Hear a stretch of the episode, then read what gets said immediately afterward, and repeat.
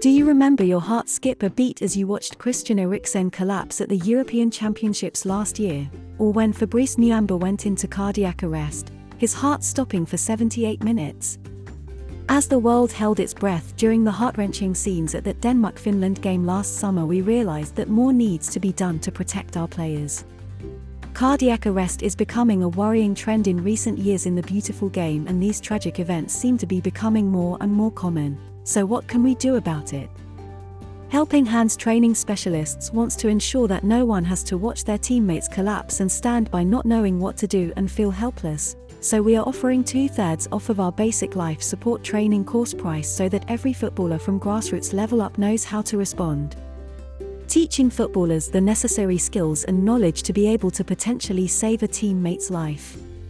By teaching footballers these crucial skills we hope to avoid tragedies such as Cheick Tioté, who sadly passed away due to a cardiac arrest suffered during training. Football truly is a beautiful game and we want everybody to be able to partake safely. If we can all at least be aware of what to do and how to respond when terrible events like this happen, then hopefully we can prevent any more tragic losses like Cheick Tioté. Let's keep our sport and our teammates safe. Our basic life support training course will teach you how to perform CPR, operate an AED, and perform basic life support.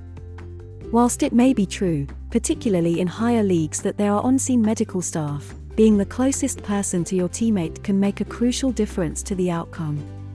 The seconds between your teammate collapsing and having CPR performed on them can be life saving, so for just £10, you can learn these crucial skills. If you are a footballer, or you know of someone who is, get them down to our training centre at Leeds Road, Sheffield, or we can visit you during training.